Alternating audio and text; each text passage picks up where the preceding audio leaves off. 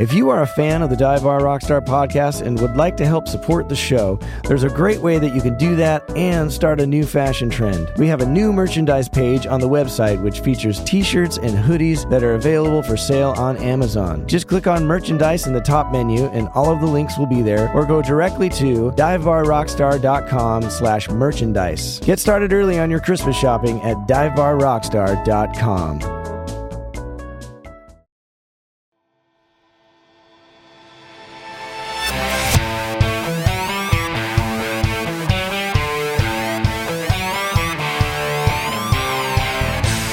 Welcome to the Dive Bar Rockstar Podcast, a show exploring the lives of professional musicians of all types touring musicians, recording artists, songwriters, engineers, bar bands, wedding bands, and anyone making their living in the music industry. Whether you've dreamed of being a professional or you already are one, this is the podcast for you. I'm your host, Eric Baines, and I hope that you not only find some entertainment here, but also some helpful tips, trade secrets, and ideas that will help you achieve your dreams. Well, it's raining cats and dogs here in Los Angeles tonight, um, which is kind of nice. You know, people say we don't have seasons, but I assure you we do, even though they may not look like the ones in other parts of the world. But uh, the skies have definitely opened up as they do on a normal non-drought year. so it's it's time to remember where to stash that umbrella that you put away last year and haven't seen since. I'm really excited because I got my copy of Lee Sklar's book that we talked all about on his episode, and it's it's really incredible. It seems weird at first, I'm not gonna lie, because it is just a bunch of people flipping you off. um, but as you continue, it kind of becomes this really cool combination of art and history because just the sheer amount of people that are in the book, it, it's it's unbelievable. It's really really neat it was also cool to see some friends and other folks that have been on the podcast that you know made it into the book. So maybe as you're you should get your own book. I would definitely suggest it. And as you're looking through it you should see if you can spot the people that have been on this podcast. But anyways make it a drinking game. That's what i would do. And you can get a copy of the book at lelandsklarsbeard.com it's 60 bucks for just the book or 80 bucks for a signed copy. And that's the one I got. So this will be the last podcast for a few weeks. I'm going to take a little break, uh, partially just to rest my brain because this is a ton of work. it's fun work most of the time, but it is, it's, it's a lot, a lot of work but also to finish some music projects that uh, I have in the works that I hope to release, and to start some other things that I'm hoping that will be really cool in the new year. So I will keep you posted on that stuff when we return. But this should also give you some time to catch up on some old episodes.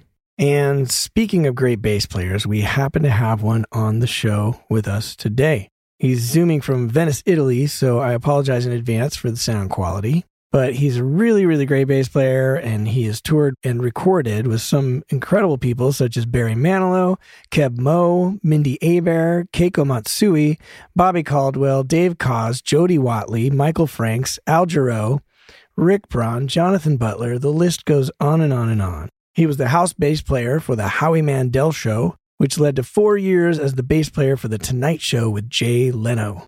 And he's got a new record out that's just awesome. I highly recommend it. Came out on December 15th called String Theory. And you can hear that on Spotify or wherever you listen to music. He's an amazing guy who gave me a lot of opportunities when I first came to LA. So I'm super grateful. I'm so happy to have him on the show. And I hope you enjoy my conversation with Stan Sargeant. So, how are you doing? Oh, everything's going good everything's going great, you know, in spite of everything that's going on. I guess uh, once um, we stopped working, that was back in March, mm-hmm. uh, it was my intention to stay in LA for a while and then, you know, just try to figure out what was going on. Right. Uh, my wife called me up and said, yeah, you have to come home right now. So I actually came home then. And, and as a matter of fact, I caught the last plane out of New York that was allowed to come out. Wow. Um, yeah. So I've been here since uh, March 21st. And uh, I guess uh, and spend the most of the time working on stuff and, and uh, being creative. And, unfortunately, during the summer, we had places we could play. They had uh, they lifted some of the restrictions, and so uh, uh, we were allowed to play outside. So that that helped a whole lot. But yeah, that's good. We're, we're musicians, you know. We find a way through it. You know, that's part of our nature. We um, we kind of uh, introverts anyway, so we sit and just be creative, and uh, that's pretty much how it happens with everybody. Yeah. So just be a deluge of people uh, coming out with CDs and you know. and podcasts and podcasts. Yeah, there you go. Hopefully, this vaccine will fix stuff and uh, you know at least get us back to work. You know. Uh, I'm hoping. I'm hoping. It's yeah. it's, uh, it's kind of difficult to tell. Personally, I'm not afraid of it, uh, but uh, I'm afraid of it for my friends more than anything else. You know, uh, I mean, for example, I'm working with Barry Manilow, and he's he's 77 now. Wow. You know, um, and uh, there's no way I want him to go up on stage and risk his life just so I can make some money. You know, it doesn't make right. any sense. Uh, you know, uh, I would much rather he he just you know relax, maybe even retire and, and, work when he felt like it. You know, as opposed to putting his life at risk and his fans. You know, so right. I thought Barry Manilow did retire. Uh, he did, kind of the same way James Brown retired. You know, so uh, I think he went home after a couple of months. He got completely bored and decided to go back, and so. Um, yeah he was happy what he was doing. You know, we had a residency in Vegas, and so uh, you know he, he, would stay there. He stayed on top of the hotel, the penthouse, which is basically it's a mansion sitting on top of the hotel. It's just it's just crazy. It's um, uh, Elvis Presley's uh, mansion. Oh wow! And so everything's over the top, everything. Um, so he stays there doing week. He plays for three days, and he goes back home, and you know, boom chakalaka. You know, he seemed very comfortable with that. Uh, he didn't like to travel a whole lot, so uh, especially flying. So um, this is a perfect thing for him. So hopefully the the hotel will stay afloat. Um, it's just you know it's difficult to tell right now. Well, COVID is something that you might know something about because you're you're an incredible bass player, but you actually have a degree in molecular biology. Am I am I correct in that? Yeah, but I don't remember a thing. I mean, it's, it's gone, completely gone. uh, I wasn't all that good when I was doing it. It's completely gone now. uh, no, but I do have I do have a, a great uh, love for, for science. And yes, we did we did uh, some study. Uh, you know, basically, molecular biology is a study of protein formation, messenger and ribosomal RNA, and how they interact and how they make the proteins that that you know make us function. Mm. Um, but we did have uh, uh, some study in uh, viruses, and you know basically how they function, how they work, you know, how phages uh, attack viruses and viruses attack bacteria and, and, and cells. And, and uh, it's ugly to watch. But um, so, how did you get from biology to bass playing? Or was it always uh, at the same time? Or um, actually, it, it, was at the same time. I um, I was playing music for since I was like maybe 17, 16 years old. I used to play drums. Oh, and I started that when I was 12. I started playing the bass at around uh, 16. I wasn't allowed to bring any drum to to uh, school, so um, I, I, took up the bass and exclusively, and and I actually used the bass in order to pay for some of my schooling. My mother paid for the first year, and then uh, uh I would work at night, and that that got me through. That got me through school. And you worked at night playing in bars and stuff. Yes, yes. We played at the Howard Johnson. Oh, nice. Five nights a week. Yep. Five nights a week. That's a good gig. I'd take that gig now.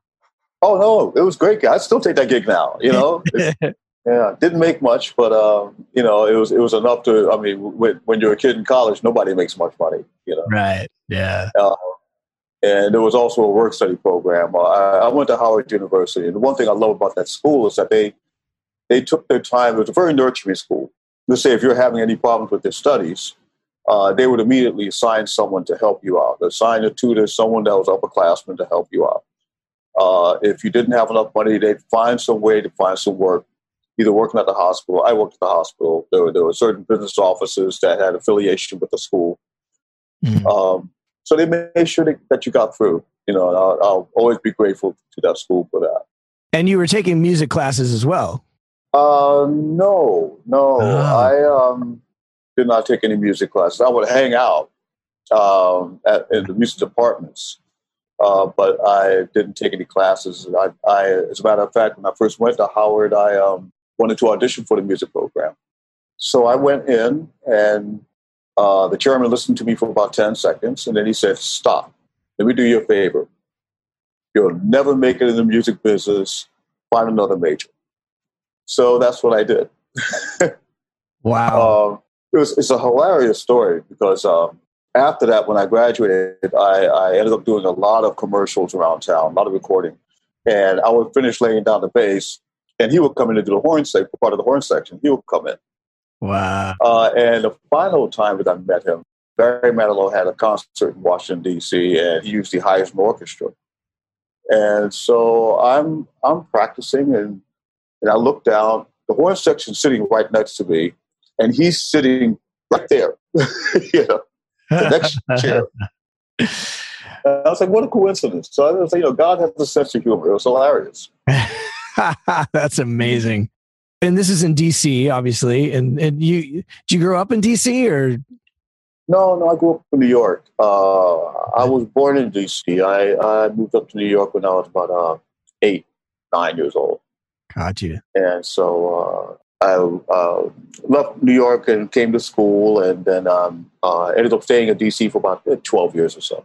So then, how did you learn how to play the bass?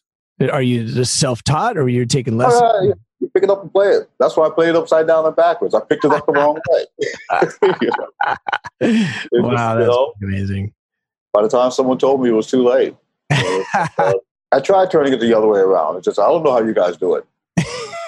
oh man, I'm, I'm, not wrong. You're wrong. It's it's it, look the, the the the fat strings on the bottom, the thin strings on the top. wow, I, I, guess I never thought about it. I should have. So I, I guess I play it the wrong way. Absolutely.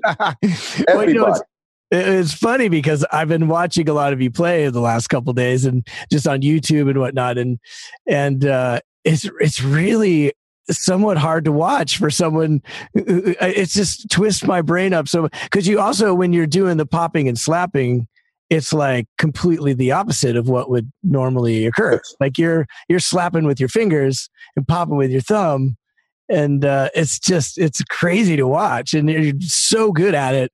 It just makes me it's like a disorienting thing of like what how, how have i been so wrong?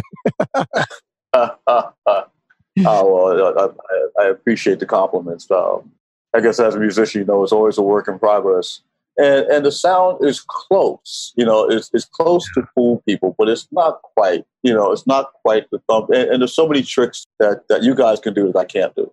You know, I try to find ways around it, and, and sometimes I can actually hit the notes and make it sound kind of way like triplets and stuff like that. But um, it's not quite the same. but it, but it gives you a completely unique sound, which is pretty cool. And you know, I've I've I, when I first oh. moved out here, I subbed for you, you know, quite a bit. Like uh, I remember I, I subbed with Chuck Wansley's band, which is a casual band, you know, like weddings and stuff. And um, Johnny Friday was the drummer, and he was telling me one time that it's like, yeah, it's really hard to it's really hard to sub for Stan because of his tone, because no one can get that tone because you're you're kind of tapping the strings versus not always, but like you have this kind of, it's not really slapping, but it's not really just a regular finger sound. And uh, so it, it tripped me out for a while. yeah, I love Johnny Friday. He's, he's just, we fell in love when we first met. And uh, I remember when he first got into town, and he came in because uh, he got called to the Chevy Chase show.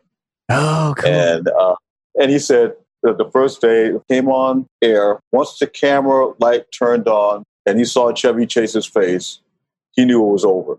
you know, so I might as well pack my drums up now. You know, it's done. He's not. He's, he, uh, it was a mess, and he was right. He was yeah. Right. Wow. Yeah. I think Chevy Chase actually ad- admits that he just wasn't prepared. He didn't really take it seriously. He thought he was going to go on there and just just goof off, and it's too bad because the potential of that show was so cool. Sure, sure. He had a good reputation. He had a good following. Uh, I guess some people take to it naturally. I think the, the, the, main thing when it comes to a show like that is that you can't take yourself too seriously. That's one thing I liked about Jay Leno. Jay Leno what you saw there was was who he was, you know, and he felt comfortable. It was like it was like he, he was in his he was on his couch, and so it, it wasn't a thing where he was trying to to be uh, be somebody. He was being Jay Leno. But uh, yeah, you know, you know, actually, Chuck Wamsley is uh, where is he? Czechoslovakia. Oh, very cool. Yeah, that was he's great, phenomenal entertainer, and that that gig just kicked my butt because I, I, yes I was not the reader that I thought I was when I got to town, and then uh, and I was just thrown into that band of, of phenomenal players, you know, and and I also was new to town. I didn't have the vocabulary because I, I figure I, I think each city has its own vocabulary, you know, and and I was from Denver, a very different set of tunes than than L.A. So I got here and and you were like, yeah, you just you know play the songs you know and read the ones you don't like, okay, that sounds great. No, it was like, but it was like big band charts with very notated bass lines, you know, and and no chord yes. symbols, you know. And I was like, oh, it's like this. Okay, I'm gonna. This is and, and, and it goes one one after the other. Go, go, go. exactly. They're just screaming charts, chart numbers. Yeah. yeah. Oh, that, Chuck was hilarious because he, he likes to be frantic. He he he thrives on being frantic. So he's singing, 134. you know, everyone grabs it while we're playing, grab the next chart. Yeah. And now, you know, now after 20 years in LA, now now I'm used to it, and now it's good. But as a kid from Denver, I was just like, "What is this? This is," and then, you know, so I'm sure at the time Johnny Friday just hated me, and Emilio Palame was was the keyboard player, just phenomenal, oh, yeah. phenomenal players, you know, and and I was just trying to keep my head above water, you know. Oh no! Well, I, I look, I, I, I, sympathize with you. It's not that was not an easy gig. It, it, stuff goes by fast, and these guys have been doing it for a long time. They've been going through these charts forever, so right. Uh, they know the, they know the drill, and so uh, I'm sure they were understanding about it. Except for Johnny Friday, you probably would. oh man, no, he he he was. Uh sure to give me some shit about it. It was, you know, lovingly, I suppose. I don't know. He's a, he's a cool guy, great, great, phenomenal drummer. So like, you know, and I had actually uh, before I moved here, I was playing with Nelson Rangell, and we had done a show with uh, Tom Scott. We were on the same bill, and Johnny Friday was playing drums. So I had run into him before, so I knew that he's this monster drummer. And then I moved to LA, and like two months later, I'm, I'm sitting on the bandstand with him, and I was a little intimidated anyways. But what a way to start your career in LA, you know, just just trial by fire, you know. uh, that's the way to do it. yeah, for sure. So, so you moved to LA. What brought you out to LA? Well, uh, I was kind of a, a our band in DC was, was kind of a big fish in a small pond. Uh, at the time, I was together with Amy Keys. Oh, and uh, and Amy got uh, she got uh, a record contract, and she got called to do uh, some side work on a movie. You know, not not a speaking role, but she just had a lot to do, a lot of walking and a lot of stuff. And so she thought it might be exciting to come out. So we moved out. Uh, I had about five hundred dollars after paying for a bunch of other stuff. I had five hundred bucks in my in my car, you know, and so what I did what anyone else with five hundred dollars in the car would do once they got to LA, and I got a mess. I got a messenger job. uh, that way, I, I got used to uh, getting around and and knowing where everything is. And at night, I picked up a few gigs. Um, what was that? Was, there was a Legends of Hollywood. Uh, hmm. Have you ever played there before?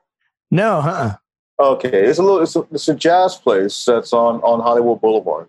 And so uh, I played there at night. Now it was about about forty dollars a night, and uh, wow. and then I met a keyboard player named Karen Hernandez, and she basically uh, taught me every song known to mankind.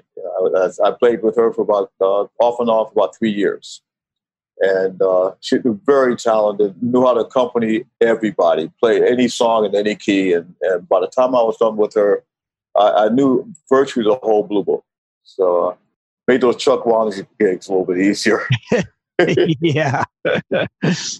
and you eventually, I mean, we're skipping ahead a lot, but uh, you were talking about Jay Leno, and and for a good four years or so, 2002, 2006, you were the bass player for the Tonight Show, which is kind of a dream gig if you're in LA. Was that something that oh. you had dreamed of being, or is it just something that fell in your lap and you just did it? Or it was one of those things that fell in my lap. Um, it's so funny because when I was in college, I was, you know, uh, I was thinking about being a, a, musician instead of going into med school. And of course, my, one of my mother's friends, they go, "Oh yeah, sure, maybe you'll play on the Tonight Show." but um, no, no, no. It happened just by chance. What happened was, uh, and, and this show, this goes to show you. Now we're talking about casuals. Um, I met a guy named Kevin Cloud, drummer. Uh, he and I clicked pretty well and, and, got to be good friends. He got a show with uh, Howie Mandel and called me for it. And so I played that. They didn't have any space. Uh, he was on Paramount, and uh, they didn't have any space at Paramount. So they did the recording at NBC, uh, at Studio One. Hmm. Jay Leno's show was in Studio Two, right across the hall. So I uh, got to be friends with Smitty uh, Dwayne Smith, uh, Smitty Smith, mm-hmm. Um, drummer. Uh, um, thank you, Marvin. Marvin's, but not Dwayne Smitty. Marvin. Right, Smitty right, right, right. Marvin. Yeah. and so uh, that show went under. Uh, I, I, went back to play with Barry Manilow. Uh, Barry did a show on the Tonight Show and uh, got a chance to say hi to everybody, and and then we left uh, to go uh, to Milwaukee. Um, we had uh, we played we played uh, two shows and then we had uh, three days off and and so at that time that was Barry had a whole lot of money. He had a private jet. He said, well, "I'm going home. Anyone want to come home with me?" And I was like, "Yeah, I need to wash my clothes." And so I went home. I walked in the door. The phone rang. As soon as I walked in the door, the phone rang, and it was it was Kevin Eubanks. Wow! Had I not gotten on that plane, then uh, I would have missed the call. And there were there were other people that were in line. And so I would have missed that call. Someone else would have gone, and I probably would never have gotten the gig. But I, I uh, would not have been thought of had I not been on the Howie Mandel show and, and met Marvin and met Kevin, and they had, had they knew me and they knew my playing. Uh, I would not have been on the Howie Mandel show had it not been for this drummer. I would not have met that drummer had I not done the casual. you know? Yeah, yeah. So, so to answer your question about stuff falling into your lap, uh, yes, it fell on my lap. and that was uh, it's an interesting gig. I, I, remember at the time when you got it, you were talking to me a little bit about it and how there's it's not only like the band leader you have to sort of please, but the network is is is very involved and there's kind of a lot of pressure. Was it kind it's of a high pressure gig? It's a, uh, political. No, it's not. It's not the gig itself uh, was was enjoyable. Um, uh, I didn't feel any pressure in it. Uh, at the time, I had a very good memory, you know. So yeah. Uh, when I first got there, um, uh, Kevin just said, "Here's a hundred songs. Learn these." And okay, I can memorize that and learn learn the songs, right? So it wasn't any playing pressure. It's it's knowing when to talk and when to keep your mouth shut. Uh, and TV is like that. TV is is uh, is can be pretty cutthroat sometimes. Now, now uh, Jay himself, he he seemed like a very nice guy. There are other people that are around there that that seem like they're very nice people. Uh, you have to be very careful. And so uh, I was told not to talk to anybody. You know, I was like, "What do you mean, don't talk to anybody? That's crazy." You know, let's pass someone in the hallway, you say hello. you know, but uh, I will say this, you know, in general, it was it was typical TV, um, but uh, the job itself was it was a wonderful experience. I loved every minute of it, and uh, that's all I can say because I'm under a non-disclosure. So, gotcha. Understood. Can you talk about like the schedule? Was it a was it a is it a grueling oh, it, schedule it on the daily? Eric, I have more jealous bass players. Um, but basically, it was you know we go in five days a week. Uh, typically, our call time was ten o'clock. We'd film at four, and then we go home. Sometimes our call time our call time was two o'clock, and we'd film at four and go home. Wow! Meanwhile, you know, you you get all these residual checks. I remember complaining because I was getting so many residual checks. What am I going to do with all these checks? High quality problems. Yeah, right, right, right. This, this, serves me right. That's, that's that's karma coming back to me right now. It's like, yeah, you thought you were a hot shot. Here you go. Here's some COVID for you. Yeah. Count your checks now. uh, wow. And you also got to play with other guests and stuff and, and, and artists and stuff. Did, don't yeah, you yeah. you get to accompany a lot of awesome people. Like who are some of your favorite people that you got to play with? Uh, i guess the most memorable one was uh, pavarotti. I never would imagine in, the, in any time in my entire life that I would be playing with pavarotti. And so of course i asked him if i could put him on my, my resume. It's like he only played one song but uh, you know it, it, was just just an amazing uh, amazing episode in my life. You know, just just uh, I'll tell you the most amazing most amazing episode was on Howie Mandel show. I met I played behind uh, Dolly Parton. Oh yeah, the classiest woman I think I've ever met in my life. Just a sweet, down to earth, wonderful human being, right?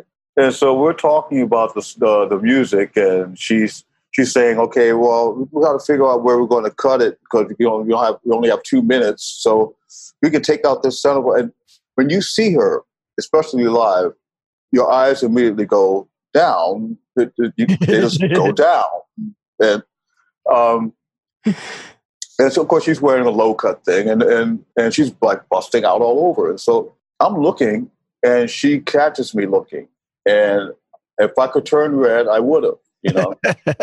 and, and she catches me looking, and she looks at me. She goes, "Enjoy it while you can." and I said, "I love you." no, no, no. Yeah. She was a very down to earth person. Um, but yeah, just working the TV shows, you get a chance to play behind a whole lot of different people, and the whole thing was a wonderful experience. Um, but you know, it, I continue to have wonderful experiences. I mean, playing with Barry is a wonderful experience. You know, there's yeah. great musicians in the band. You know, uh, I remember I called you for that. It, there was a yeah. Uh, it was between you and uh, uh Reggie McBride, and uh. there was Andrew Ford. Oh, great bass player as well. Great guy. Yeah. Well, I appreciate the call. Anyways, just being in that that circle of names right there is is is accomplishment enough, you know. oh, please, no, no, you, you you deserve that, especially the way you sing. And I thought you would have been perfect for it. Uh, I think what happened was uh, they found a person that everybody was familiar with. And I guess they didn't know your name, so right, yeah. Well, so, and you played upright on that as well, right? Yes. Yes. And so, so how does that work with the left-handed upside down situation? Is it just the same? You just turn it over. Down on the other side. I guess on the other side. you know, um, and, and, it, and, it's it's funny because uh, uh, I didn't initially play upright, and uh, I kind of fiddled around with it every once in a while, but I never never took it seriously. When I first auditioned for Barry Manilow, Mm-hmm. And uh, they asked, "Do you play upright?" And I said, "Yes." you know, can, can, you sing? Y- yes. so I immediately started working on it, working on it, you know, and uh, so uh, it, it, after a while it became more natural. And you know, it's a different beat. You know, you, you play upright too. It's, it's yeah. a different kind of beat. So uh, your your your your forearms become you know like rocks, and and and and you start to learn to listen to your tonation. Uh, it's a wonderful instrument. I dig it. I dig it. You just can't carry it around, you know. Uh, right. But it's fun to play. It's fun yeah. to play. I did this video for Michael Bolton. Uh, a dream is a wish your heart makes. It was for Disney. Mm-hmm. And so they did a whole orchestra thing, and I was uh, there, there, were four bass players there, and uh, we're, we're, we're bowing, you know, and it, it's funny because we had music. Uh, uh, we were actually just we weren't actually playing the part, but they would turn off the background music, and you couldn't tell the difference. Everyone's playing their part. Everyone has the music; they're playing the part, you know. Right. Um, And so we get to the very end of the shooting, and they're going to do a pan out, you know, the the, the boom uh, camera, and so uh, they panned out. They panned out with the bases, and then all of a sudden, the, the director says, "Wait a minute, cut, cut, you, what are you doing?" I'm like, I've been, I've been staying because everyone's standing, you know, on the right side of the base. I'm standing on the left side. They're they're pulling, I'm pushing. You know, we're going in the same direction, but you know, you just don't notice it. And it was at the end of the day, and it's like, oh, you know. And it's like, why did they send this guy here? You know, like I'm, I'm sorry. I, they, they, they called bass players. I'm a bass player. You know, it's like everything was working fine until they did the pan. You know? wow, that's a great story. Well, um, full disclosure, I'm going to tell you the truth. I got the call. You said, "Do you play upright?" You didn't tell me who the artist was, but I had a feeling. I that day went and bought an upright. And and I started and I started practicing just just like yours just like you said. Uh-huh. You play upright, yes. Yes. and I have it sitting here actually to this day, and I, I keep it. I try to keep it in the way all the time. So if I'm walking past, I have to play it. You know, so I've been working uh-huh. on it ever since, and that was shoot, that was probably six years ago. The last time uh, that that that you had called me for that or something. So so I guess that's uh oh, so so I did I didn't get the gig, but thanks to that call, I have an upright and I've I've been working on it and I I can offer up those skills and the you know it's uh, there you go. It's it's an important opportunity regardless, you know. So uh, no, no, it's, it's it's vital. It's vital as far as far as being a sideman. If you if you, it sets you apart. What sets you apart being a sideman is is being able to play upright and uh, you're reading, of course, mm-hmm. and um, being able to learn stuff quickly.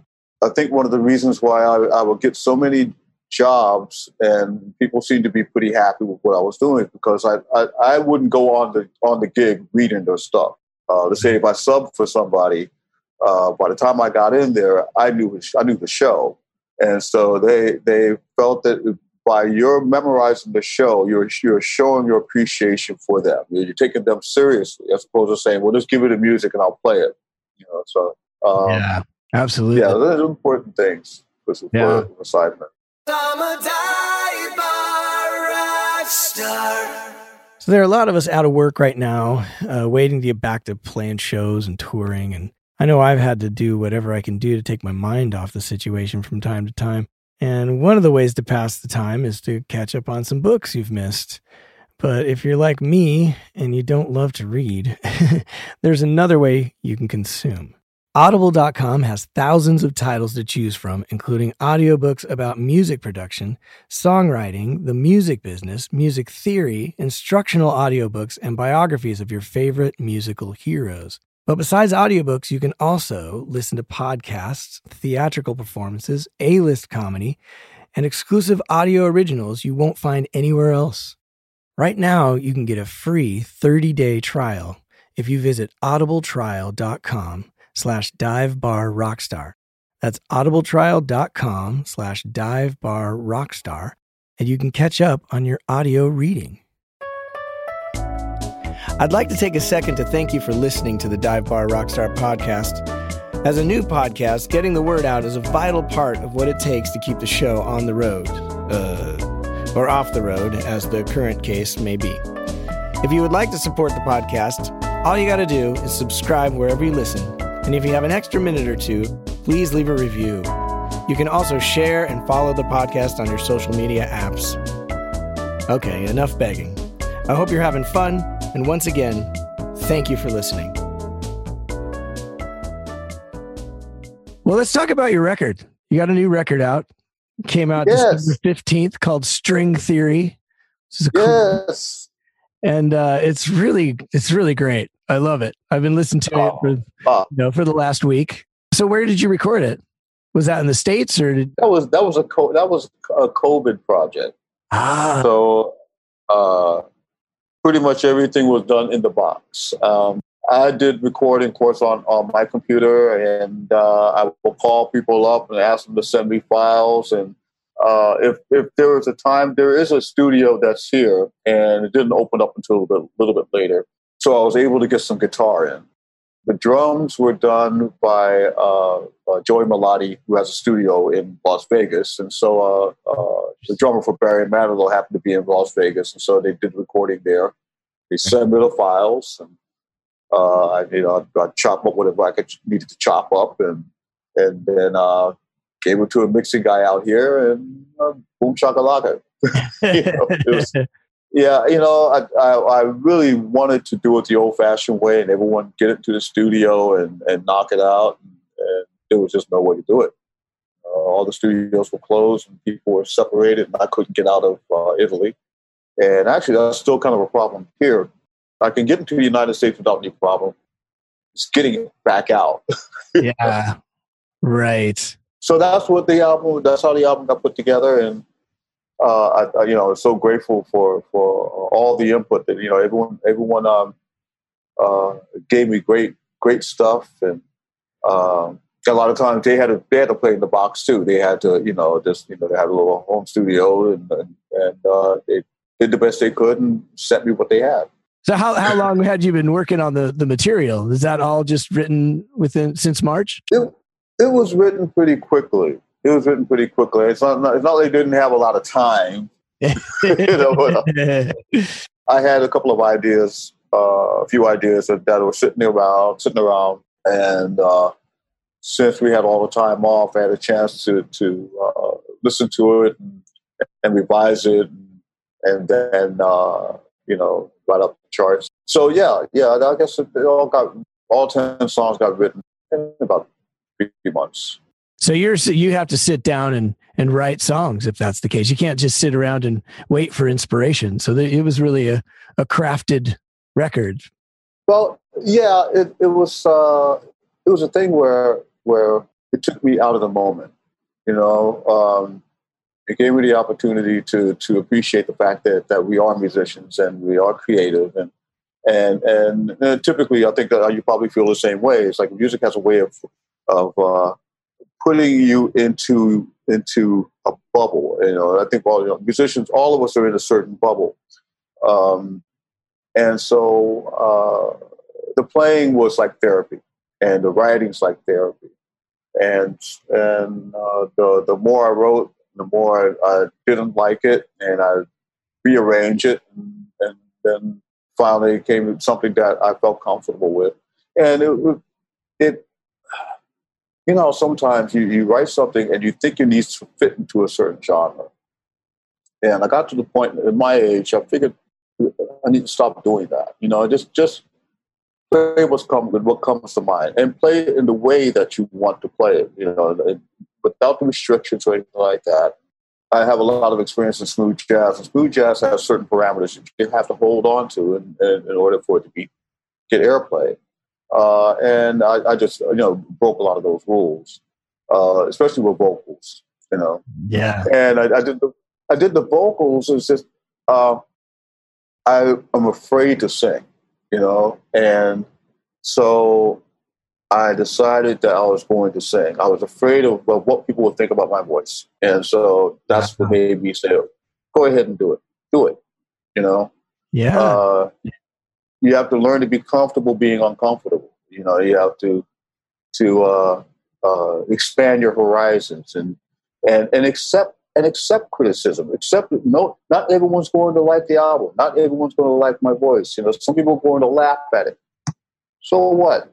You know, don't take it personally. You know, it's it's uh, yeah. don't take yourself so seriously. You know, so so uh, I did uh, five five vocal songs on here.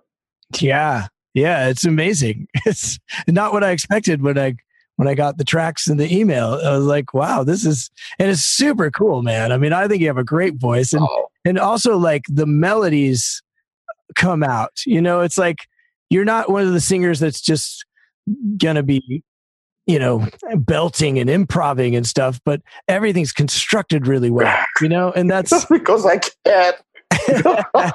but I mean, you found a great tone and you wrote a great melody and you wrote a great lyric. And what else is there? You know, it's, uh, it's really, it's really beautiful. Oh, thank you, man. Thank you so much. I, I, I, I agree with that. It's, it's, um, uh, Keb Mo said something to you uh, a long time ago. When I when I first joined Keb Mo, um, I'm setting myself up. He comes up and sticks a mic in front of me. And I said, um, "Well, I, uh, I, I, don't, I don't sing." He goes, "Yes, you do." I like, I said, "No, no, Kev, I'm not a singer." Yes, you are.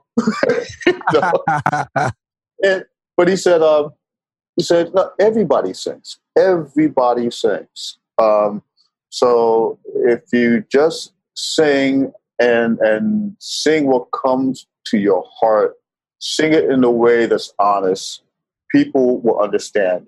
I mean, don't don't try to do something that you you know. Don't try to be somebody. You know, don't try to sound like Luther. You know, don't try to you know. Don't try.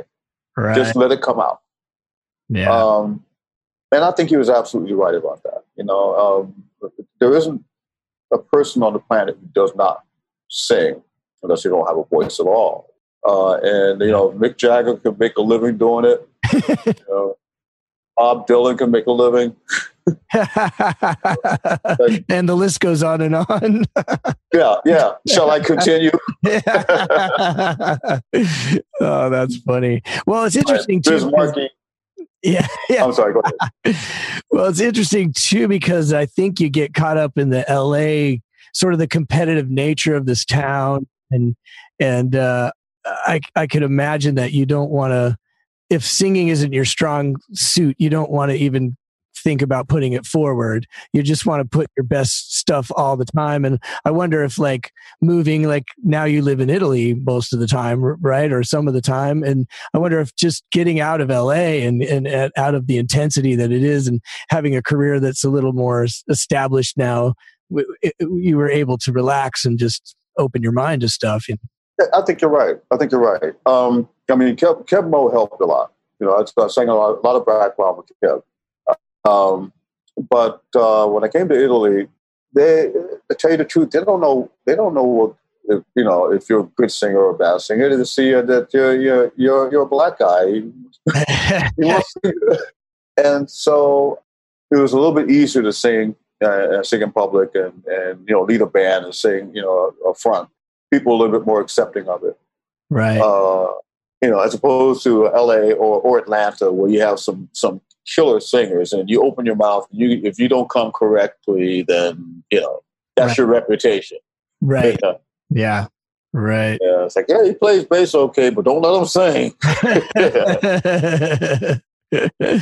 yeah. I hope you don't mind my giving you a call. Maybe get a chance to talk to you.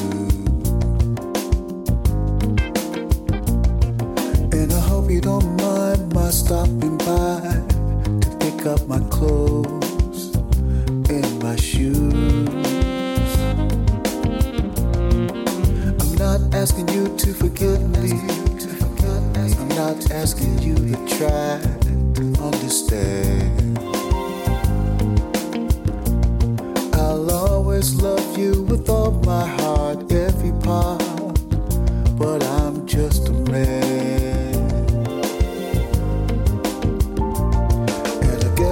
Should have acted more my age. And I guess I should have been more engaged. And I don't know why I went out with your friend. And I don't know why I did it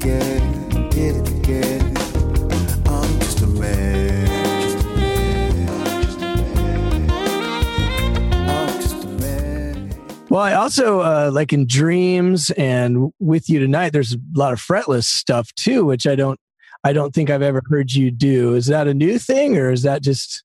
No, no, no. no. I, I, uh, uh, I typically don't don't play them on gigs because uh, hmm. you know fretless is you know, it's a very tricky animal. You yeah. know, you, you one wrong move, one little teeny tiny move, and, and all of a sudden you're out of tune, and and uh, it just it just throws you off. Yeah. But um, uh, I figured you might as well do something different. You know, it's funny. Um, everybody, you know, bass players usually when they put out their own album, everyone tries to sound like um, like Marcus Miller or Wayman Tisdale. You know, it's just it's mm-hmm. it's a lot of popping and stuff like that. And, and of course, yeah, I, I kind of went that way too. But but just wanted to introduce something else, just another another thing. And I think the uh, I think uh, uh, fretless has a beautiful tone. It has, it has it's a very versatile bass. It's a lot of fun to play. Um, yeah. Yeah. Well, it's it's yeah, it's beautiful and it's, yeah, uh, it's not fun for me. I'm I'm a little I'm I'm so obsessed with the tuning too. It's just uh, it drives me nuts a little bit. So, oh, doesn't it? so, Oh. so to hear you play it so great, it's like okay, I need to I need to work on my chops some more again. and, Oh, and now that I have the time, it's, it's, yeah, we have plenty of time for that. But no, trust me, I had a lot of lot of auto tune here and there.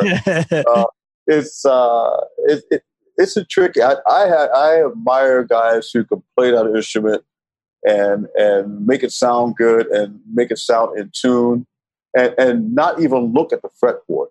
You know, just, ju- uh, that is that to me is just amazing. Um, yeah, and it's the thing yeah. that it's the thing that makes it so expressive is that you do have that freedom of uh, you know winding up to notes or whatever, but it's also the thing that makes it just a horrible instrument to try and play. Oh, oh, oh! The mistakes are just disastrous. I mean, uh, oh. Uh, I remember years ago when I first got it. I, I took it to a guy. I was so excited, you know. So I, I shedded on it for a little while. Felt that I was pretty good at it, you know. And took it to a gig. Uh, it was it was just what a mess. What a mess.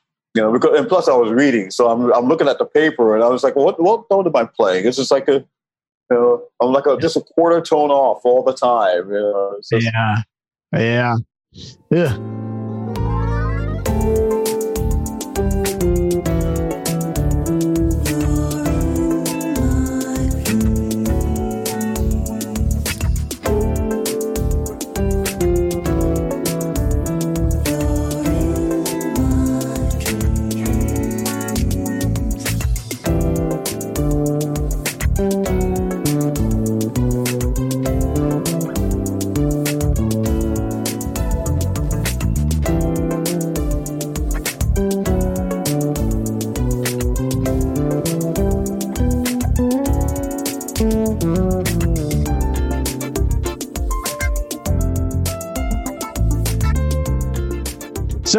It's frustrating times nowadays too that there's no liner notes. So pardon some of my questions just because normally you could just look and see. But uh, so string theory, super funky, so great. And uh, so who's playing guitar on that? Are you playing the guitars and stuff, or? no, no, no, no, no. I'm, I'm, I'm not that ostentatious. I mean, um, uh, that's uh, Morris O'Connor, uh, plays Work with the Fire, and uh, Daryl Crooks. Uh, he's out in LA. Daryl. Oh yeah, I know Daryl. well.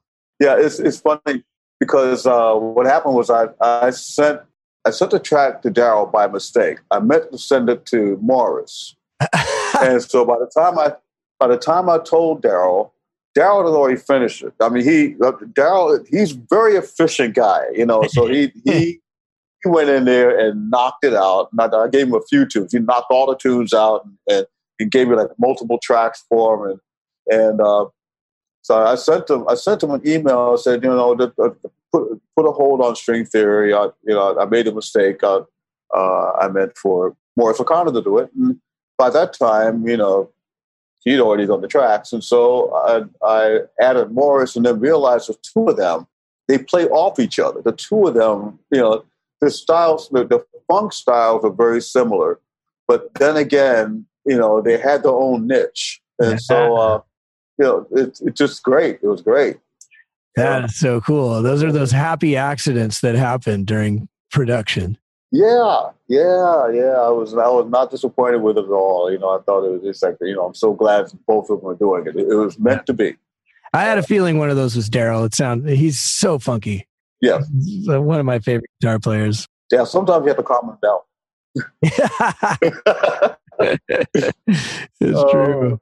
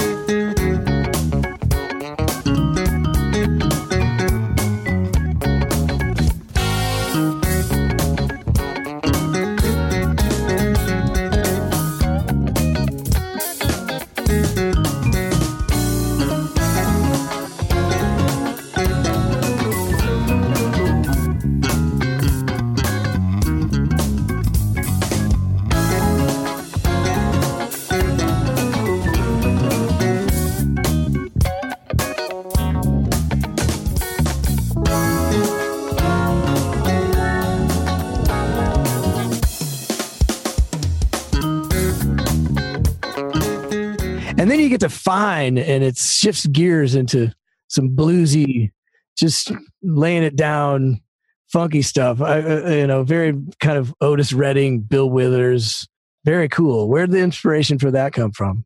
That's Keb Mo. Yeah, That's Keb Mo. You know that he. Uh, I I love him like a brother. He's he's kind of like my guru, and uh, one thing that that that he told me was to um, you know keep it simple and keep it simple. You know, you, you look at you look at people who um, who have really great skills and, and they they they uh, their biggest hits. Let's say like Stevie Wonder.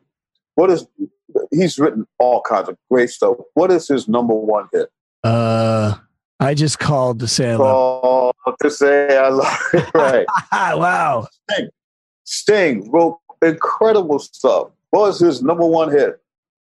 Uh, you got me on that one. Every move you Yes. make. yeah. You know, keep it simple. You know, so, so it's just one of those things where I just wanted to wanted to uh, express that kind of feeling, and and also as far as the lyrics are concerned, it, did- that had something to do with the whole thing that was going on with all of a sudden not having any work, and and and I'm, I'm sitting depressed, you know, worrying about the future, and it's like, well, not, why? What are you worried about? What, why worry about this? The worrying is not going to not going to uh, help anything. And and if you back up and you look at the whole picture, everything is wonderful. Life has been wonderful for you. You you got some savings. Just be creative and, and be grateful. You know. Yeah. So uh, that's what that's what it came out. That's great. I guess it might seem a little crazy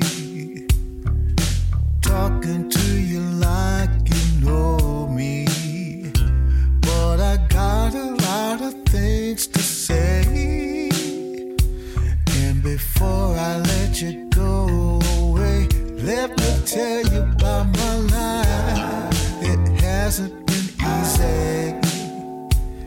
Sometimes it gets a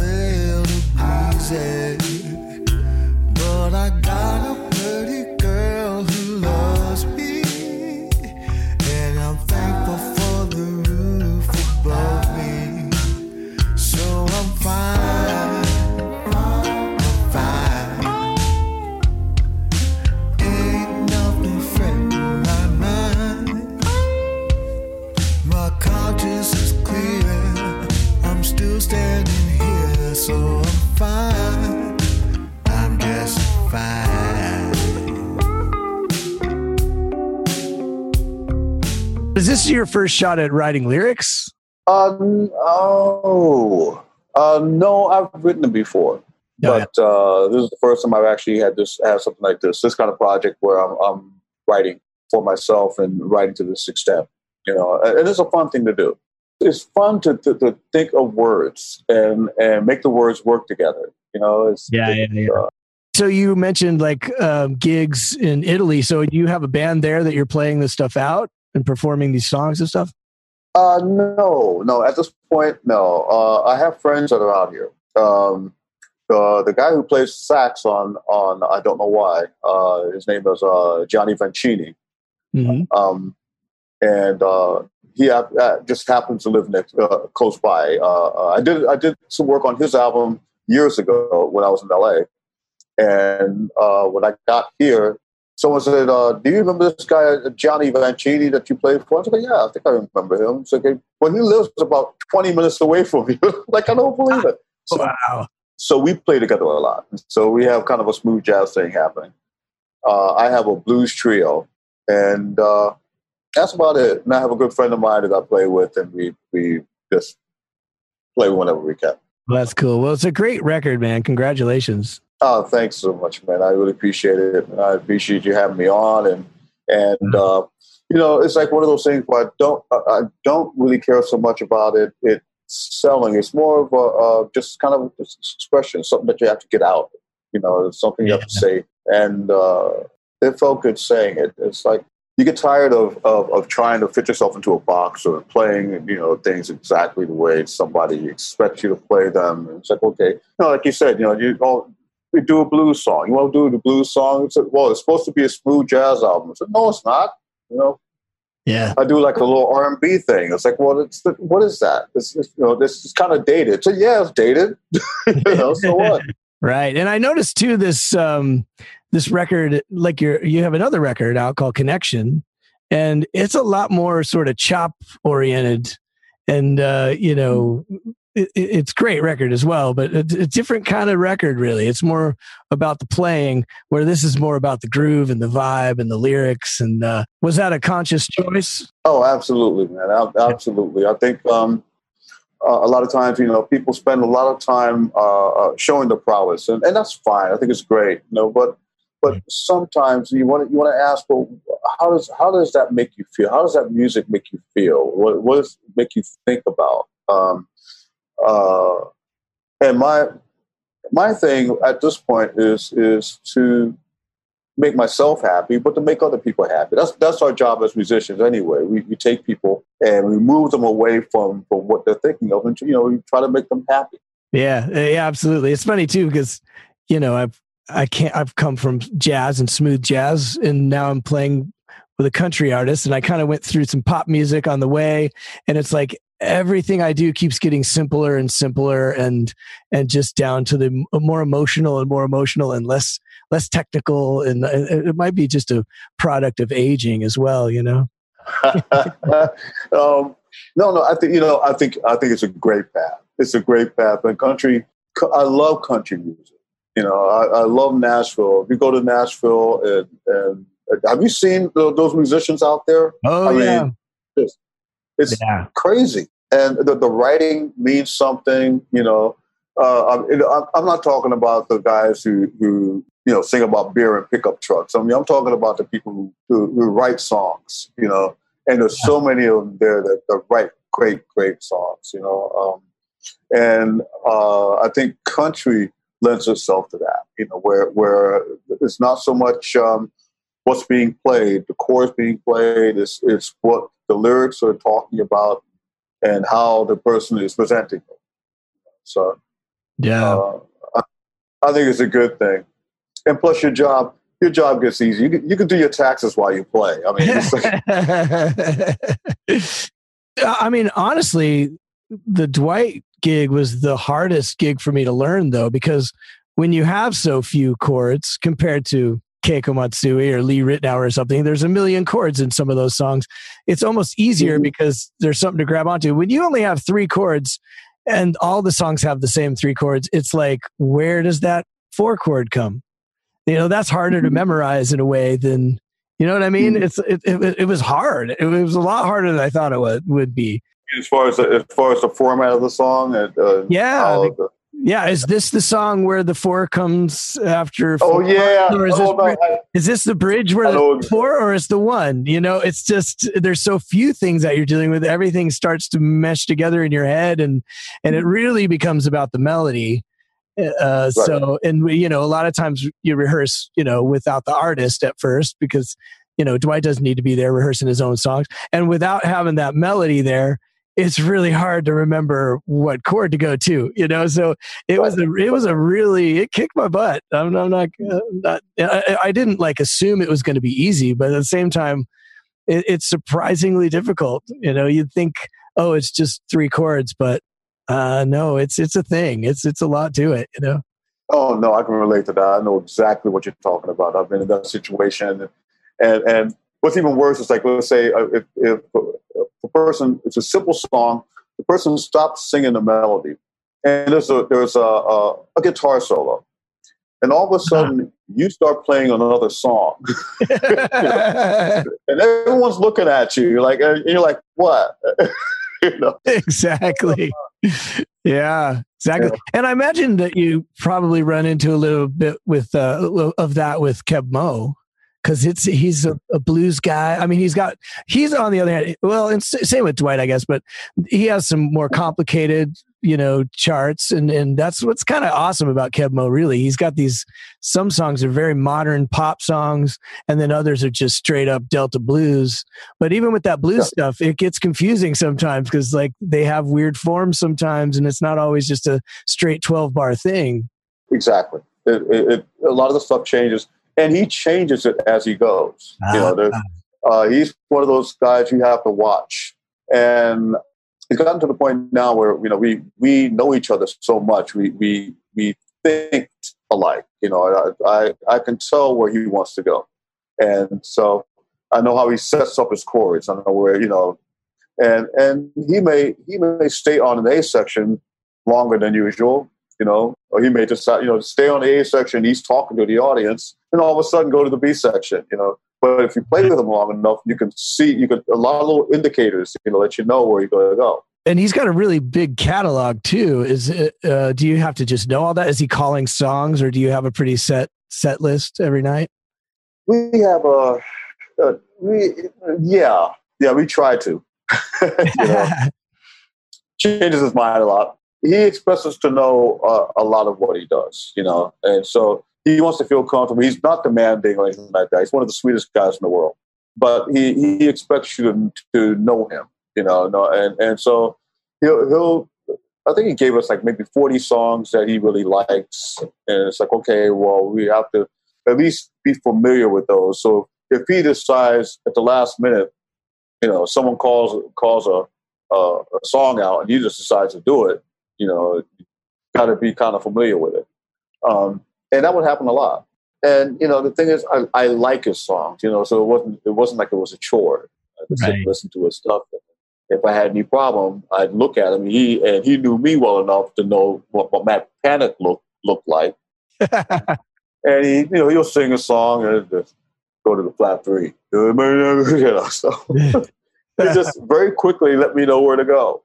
uh, that's cool. Yeah, what a great gig. I played a lot of blues in Denver before I got to LA. So, uh, uh, you know, you have these within the blues community, there's some purists and traditionalists that never want anything to be different. And then there's, you know, I was always more like the Robben Ford or the Bonnie Raitt or the Keb Mo.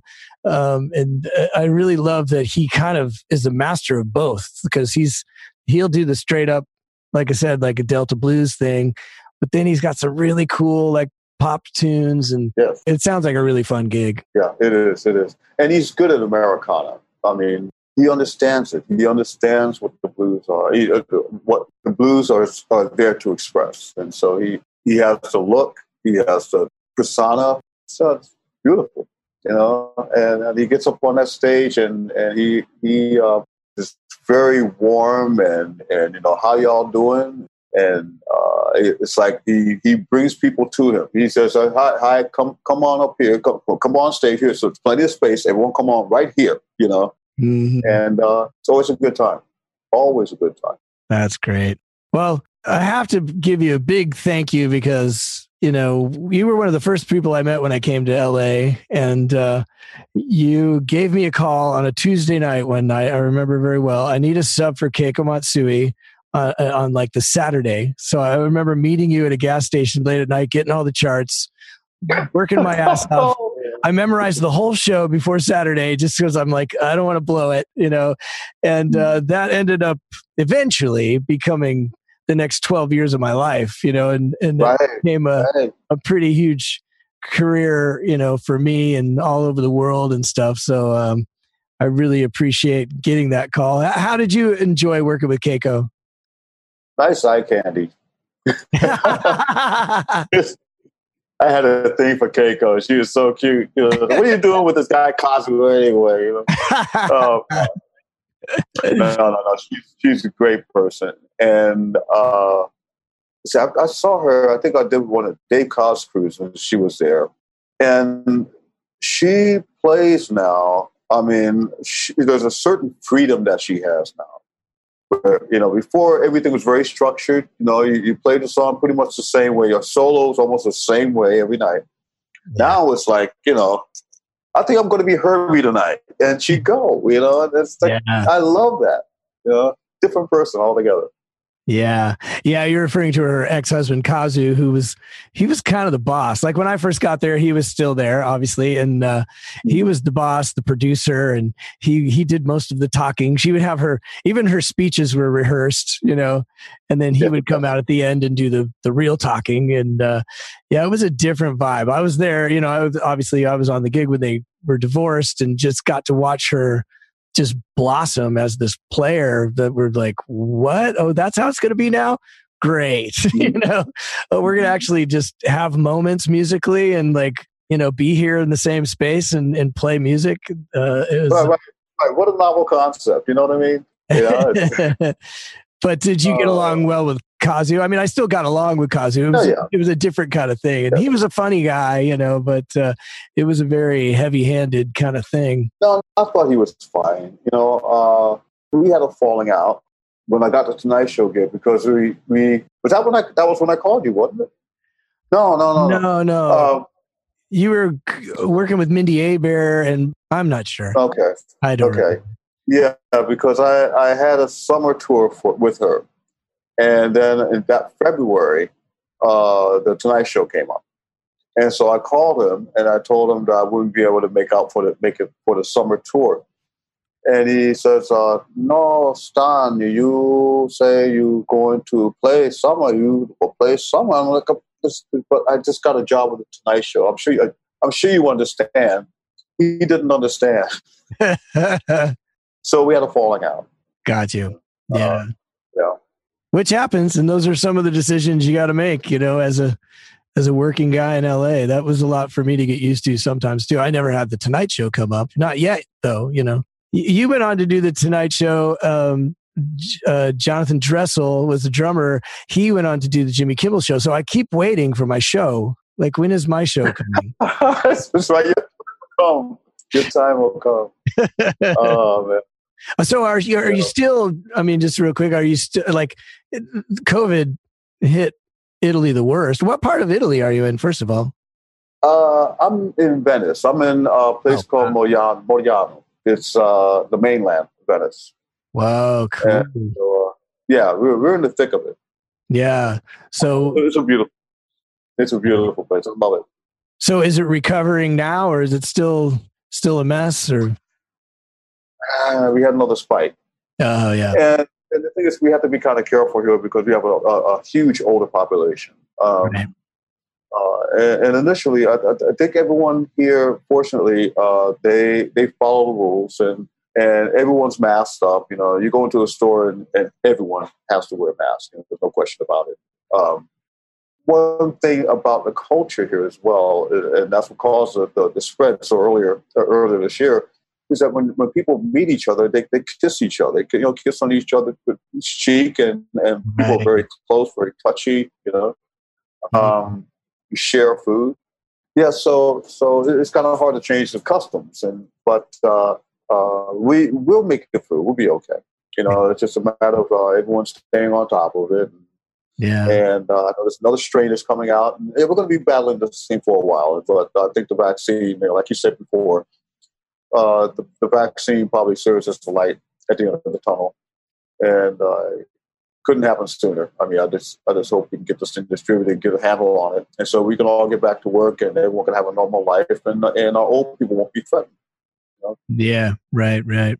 I had a friend of mine who said, uh, "Well, uh, the the people who who are dying, you know, they're they're people who have you know conditions and just old people." And I'm like, "So what do you mean, just old people? One day, if you're lucky, you're going to be an old person." Yeah. It's like life. Life is precious to to be able to live and breathe and be and exist in this this amazing thing. You know, amazing thing that you actually hear. You know, uh, you're sitting you're sitting on this rock that's going around in a circle a thousand miles an hour that's traveling through space just a little under light speed, and and you're here. You know, so so life is precious. No matter how old somebody is, you know, you should respect it. Yeah, absolutely. Well, anyway, man, but thank you for that, and thank you for being so cool when I got here, and and and throwing me some gigs and getting me started, and thanks for coming on my show, and and um, it's been so great hanging out with you, man.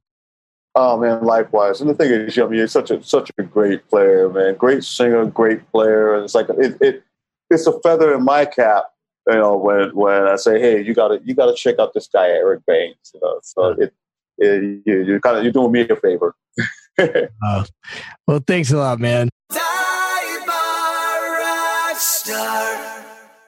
It's so interesting. Fat strings on the bottom. That's a very confusing thing to new students. I find when I'm, if I'm teaching them, because you're saying no, go down in notes, but you're actually going up in the physical space. So it, it, it, he's totally right. It doesn't make any sense. It makes more sense the way he does it. He literally just turns the bass over. He plays left-handed and upside down, which you know, same as another guest on on our podcast, Bill Sinkay plays the same way. I guess I don't know. Maybe I'm going to start trying it. I really like what he was saying about learn to be comfortable being uncomfortable because I think it's the most important thing to progressing kind of at anything. I think, you know, change is always scary and uncomfortable, but learning is change. You know what you know now. When you learn more stuff, you will be a different person. I think it's a weird human instinct to fight against change because it's not only just the only constant on the planet, but it's also uh, kind of the only way forward. It's the only way to get anywhere. I really had to embrace that uncomfortable feeling when it when it came to uh, approaching musicians at a bar that I had never met before, or like moving away from my friends and family, or taking gigs with players that were really intimidating. And that's what happens once you move to the big city, obviously. I was so scared to do casuals when I first arrived here, especially after that Chuck Wansley experience. I'm not going to lie. I mean, I would easily take a week long gig at a bar for 75 bucks a night before I would take a, a, casual on a Saturday. But I'm so glad that I did because it made me a better player. And when it comes to the reading too, it's it's kind of a hard thing to to learn sitting in your practice room. You kind of have to throw yourself into the fire and the Chuck Wansley gig was that for me. It was just me showing up and and just holding on for dear life. and I do think there's a line. I don't think you want to say yes to stuff if you don't read at all, because then your career could end before it ever gets started, you know? But um but I definitely think I, I, always try to push myself and, and keep myself in situations that are uncomfortable. And eventually you get used to them and then you move on to the next uncomfortable stuff. And that's how you sort of conquer your way through music and, and life, I think. Anyways, that's how I've done it. He mentioned the Blue Book and how he had learned all the songs in the Blue Book. And I searched and searched and searched and I couldn't find a link or anything to get a copy of it. But basically, it's a book full of songs. And the, there's every page has two songs on it. So they're really short kind of lead sheets of jazz standards and, and any kind of wedding uh, music that you would need. So if anyone knows how to get a hold of one, um, email me at fanmail at divebarrockstar.com or on Facebook or whatever and let me know because I'd be happy to pass it along. I think it's one of those things you you come to LA and you you sort of figure out how to acquire it. I also have a PDF version that's on my iPad. Um, but it's kind of a, a bummer to navigate when you're in the midst of a gig and it's it's really intense. So anyway, if no anyone knows how to get a hold of one, uh, let me know. And I said vocabulary earlier when I was talking about moving to LA and not knowing the songs, but what I meant was repertoire, not necessarily vocabulary. Each city has its own repertoire. And also, the sound cut out in a moment when we were talking about how long it took him to uh, make his record. And all the songs were written in about three months, in case you couldn't understand that. So there it is. Let's just call this season one. 29 episodes. Um, it's a weird place to stop, I think, but I thought if I went to 30, I might I might stop for longer.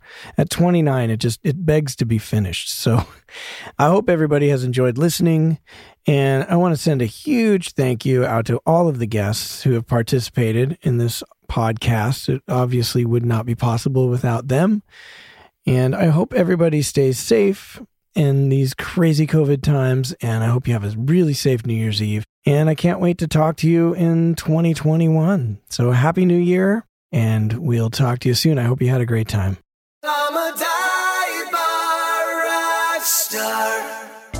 Wow, you've made it to the end. I'm hoping it's because you completely enjoyed yourself and are now filled with knowledge and inspiration to move forward with your dreams. If that is the case and you would like to stay informed of new episodes, live events, and general news, please go to divebarrockstar.com and sign up for the mailing list. If you have any questions, comments, corrections, or complaints about anything you hear on the show, please email me at fanmail at divebarrockstar.com and you may even end up on the show. We at the Dive Bar Rockstar podcast, with all of our hearts, thank you for listening. And remember, it's all about dreams.